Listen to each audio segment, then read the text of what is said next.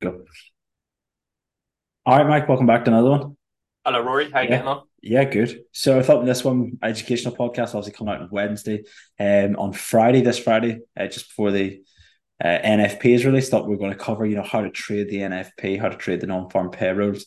I mean, a lot, a lot of people um like to get involved in this. A lot of retail traders, especially, like to get involved in this move. So I thought no better way to cover it than a few days before it comes out. Let's see what it is, how to trade Hundred it, percent. And what the best way is. You know, just advise anybody this isn't the way that you should be trading on Friday. This is just more of a generic talk of how it's generally traded as such, rather than this is how you should do it this Friday coming. Yeah, yeah, You know, yeah. I mean, one of the things you know we're also getting with a lot of listeners, and some of them are probably going to be asking, you know, what is NFP? That some of them might be only trading for a few weeks and they've they've heard of NFP, but basically, you know, it's uh, NFP stands for the non-farm payrolls, and it's pretty much the jobs report, and it's uh, released by the Bureau of Labour Statistics, I believe, and it's just part of the Yep. ESR, which is the Employment Situation Report. Basically, gives uh, sort of like a headline non-farm uh, payrolls number or the NFP, and for those of you who can guess, NFP stands for non NFP is non-farm payrolls, which is non-farm workers. So basically looking at everybody who's on the employment register, but not counting um, seasonal workers like farm workers, etc. So that's pretty much what they look at, and they like to see how many people are getting added to that register every week. And obviously, the more people getting added, the stronger the economy. The less people getting added, typically the weaker the economy.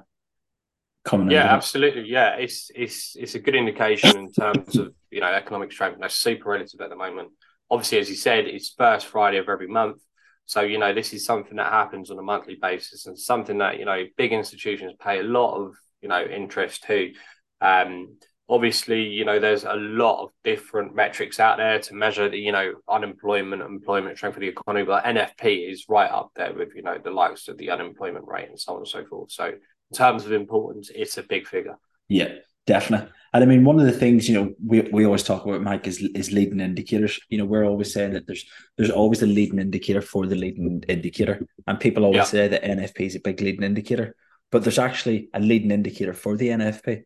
You know, and typically that can be things like um, the initial and continuing jobless claims, because we see that coming out four times in the previous month. And then we Yeah. see it coming out on the Thursday before NFP. So we actually get five readings of initial and continuing jobless claims. Then we get the NFP for the previous month. You know, so that can be a huge, huge hit to people and a, few, a huge like um, indication of what the NFP could actually be. Yeah, absolutely. You know, and it's not even just that. There's other data releases. You know, you see the things like the S&P Global PMI. It looks at employment reports as well. You even Yeah. look at the ADP Research Institute. Um, different things like that, and that can really help people, you know, shape their expectations um of what the NFP is going to do. Just turning our focus to this month, and before we get into talking about how to really trade it, um, obviously last month we seen it coming out at three three nine. The expected was one ninety. Um, Mhm. that was for June, or sorry, that was for May, and then for April, uh, it actually came out at two fifty three, and the consensus was one eighty. So huge, huge um, differences there between the consensus and the actual. This month the consensus is up uh, two two five. So what's the actual going to be? Is it maybe going to go up to four hundred now, or is it maybe going to start to slow down? That's something you know we've talked a bit about in the market podcast. So I think we'll just um, leave it there. Anybody wants to hear us sort of mention about NFP, what our expectations are for Friday? We've we've kind of already covered that in the market podcast that came out on Monday. So one of the things to really note is what's the, how to trade a positive ex- announcement versus maybe a negative announcement. You know, Yeah, and there's it's two. so important to understand, right? It's Yeah. just like it's so important, and I'll I'll quickly go through, you know, what a positive one could could mean, Rory. Like a an upbeat one is basically saying that the economy is stronger than you know possibly expected. So again, Rory, as you, you said, you reflected on the last two months' readings. You know, they were uh, overbeat, and you know, typically what you would expect is uh, strong US dollar and you'd expect you know equity to do well on the whole uh, on, on the back of it. You just typically expect bonds to then underperform in that climate. Obviously, a bit different when we're in high inflationary environments with interest rates moving forward, and I think that's very important to understand. Uh, let's interpret, uh, you know, a positive announcement or an overshoot in terms of the current climate. So, what an overshoot would typically sort of you know, dictate moving forward is, um, you know, the Fed needing to do more in terms of the rate hike cycle. Yeah. You know, they're trying to cool inflation. If you know the uh, NFP comes out stronger than expected, you know that's typically not a good sign because it's like right, well, the economy's still strong, jobs are still being added. We need that to contract. Is mm. you know the, the the simplicity of it. So you know you can kind of then expect strong NFPs to be followed by actions then taken by the Feds in you know their next meeting, and you know rate hike cycle to ultimately continue. So you know that's how you know you kind of look at it in you know the current climate when you know it overshoots. Yeah, and you know we I think as well just before I go on looking, you're talking a bit about what happens if it's a negative. I think what we do have to mention is that you know this is all in theory, and this is yeah. looking at NFP in absolute terms because a lot of the times, you know, during COVID, there especially things were quite kind of on their head, Mike, weren't there? Remember, good news was bad news, and bad news was actually good news. Yeah. You know, th- things were somewhat inverted. I think now the playing field is now starting to level out again. Good news is now starting to be good news, and and bad news obviously starting to be bad news. And I mean, you know, if we look at a negative announcement, so we're expecting um 225 on Friday. If we see for example, 180 on Friday. So that's a lot lower than expected. Well, what could we expect from that? Well, we could expect, you know, equities uh, to come under pressure. So stocks, S&P, NASDAQ, etc., are probably going to fall. Could see a bit of a rally in terms of fixed income. USD is probably going to drop from there. And then energy is probably going to be a bit lower as well. So we could start to see like oil and, and um, oil, crude, gas probably move that bit lower. They could be down maybe nearly 1%. Industrial metals as well could potentially also drop off the back of that too. We also then do have to look at other factors as well, Mike, as you know. Um, just looking at what the current uh, environment is, you know, if the Fed are still coming out with hawkish statements, uh, a lower the NFP number mightn't actually change the dollar performance. Dollar may still just be going on a rally if the Fed are continuing on this hawkish um, interest rate cycle. Yeah. So, so it mightn't change that, and that's why you have to be very nimble when it comes to these sort of numbers. 100%. You have to be very flexible. You have to know well you know, dollars nearly on its own path. Don't worry about what NFP does because somebody else is taking care of it. But then you have to also look at the other side of it as well, saying, well, it could overshadow that. And it could mean that the, the Fed may now turn dovish. So as we said, this is all just from a theory perspective and not really looking at what's exactly going to happen, you know, on Friday. But yeah, of course.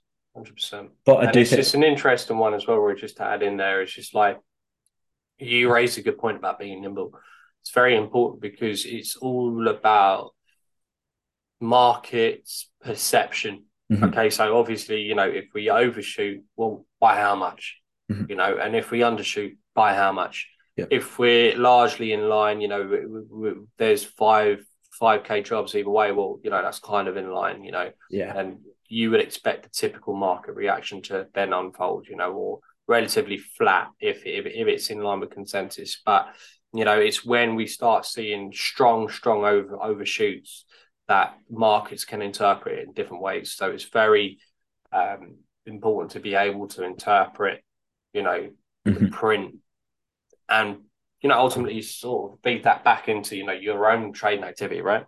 Yeah, and just you know as you were as you were touching on that as well, looking back, you know this month obviously we don't really we're not really in the middle of earnings season yet; it hasn't kicked off. So NFP coming out uh, how it's going to affect stocks is probably going to affect it um, quite overshadowingly. I mean, there's not going to really be too much catalysts out there that are going to affect the equity markets on Friday. So this is yeah. going to be one of them. But let's fast forward into you know the first of um, next month into looking at the first of August when we're heavy deep knee deep into earnings. NFP is not going to touch uh, a lot of stocks. Sure. They're not sure. going to carpet that. Companies are going to be reporting earnings. It's going to be a huge year for you know, huge quarter for them reporting. A lot of people want to see exactly what they've done in the first half of the year. So people aren't going to be too concerned about what NFPs are doing. There's going to be a lot more catalysts, and that's what that's what I was sort of talking about earlier. Having to weigh up, well, is dollar now on its own path? Next month, equities are going to be on their own path, and things like that. So you always have to look at the other factors that are surrounding it. When we had COVID, yeah. when we had COVID, um, you know, we seen NFP. I think was it like up by a million at one stage simply because of what Some happened in, like in COVID. But those numbers don't you know don't really matter. NFPs were up like I don't know, it was something stupid like a thousand percent or hmm. something in a week or in a month, yeah. sorry, because of the yeah, difference. Yeah. So you have to look at the factors, what's really moving it, because the market's not stupid. You know, at the end of the day. Of course, of course. You know. Um I think just before we end this one, what's your guesses? Um, for Friday, I think that's the nugget that everybody's going to want. What's your guess for Friday? Obviously, two two five is market, right? That's consensus. Yep. I reckon two sixty. Yeah, I, I, am I'm, I'm going to say two forty five, two fifty. Yeah, at least good ten percent above. I think anyway, ten to percent yeah, above. It's going to be a sizable beat. Um, I don't see any buck in the trend of you know, obviously as you mentioned beforehand, with regards to you know the last two prints, I think we're going to be pretty much the same. So I'm expecting the sizable beat to the upside. Yeah, and you know what I'm expecting from it, you know, obviously it's going to be slightly different from what we've actually just talked about here. But what I'm expecting from it, if we do see a sizable beat, I'm actually kind of expecting equities to cool off a bit. I'm expecting them to start to think, well, there's actually going to be more rate hikes inbound here. We're going to see the Fed yeah. coming out because we do have FOMC minutes out this week as well. Yeah, that's that's yeah. another one. Yeah, obviously yeah, we've, we, we've recorded this before the release of Wednesday. FOMC minutes are out this uh, this week, so definitely going to see exactly how they're coming out and how hawkish uh, the Fed could be. Yeah, well so, said. And obviously. I expect probably a bit of dollar strength on the back of it as well. So yeah, exactly. All right, mate. I think that was a good one. Um, obviously, if anybody wants to learn a bit more about NFPs, things like that, see our opinions or whatever it might be, head over to the app. Uh, great place to learn. Great place to just hang out with everybody else and find out what everybody else's opinion. Yeah, head on yeah. over to the app. That's it. Yeah, nice one, mate. Cheers. See you in the next one. Cheers, Roy. Bye. Bye.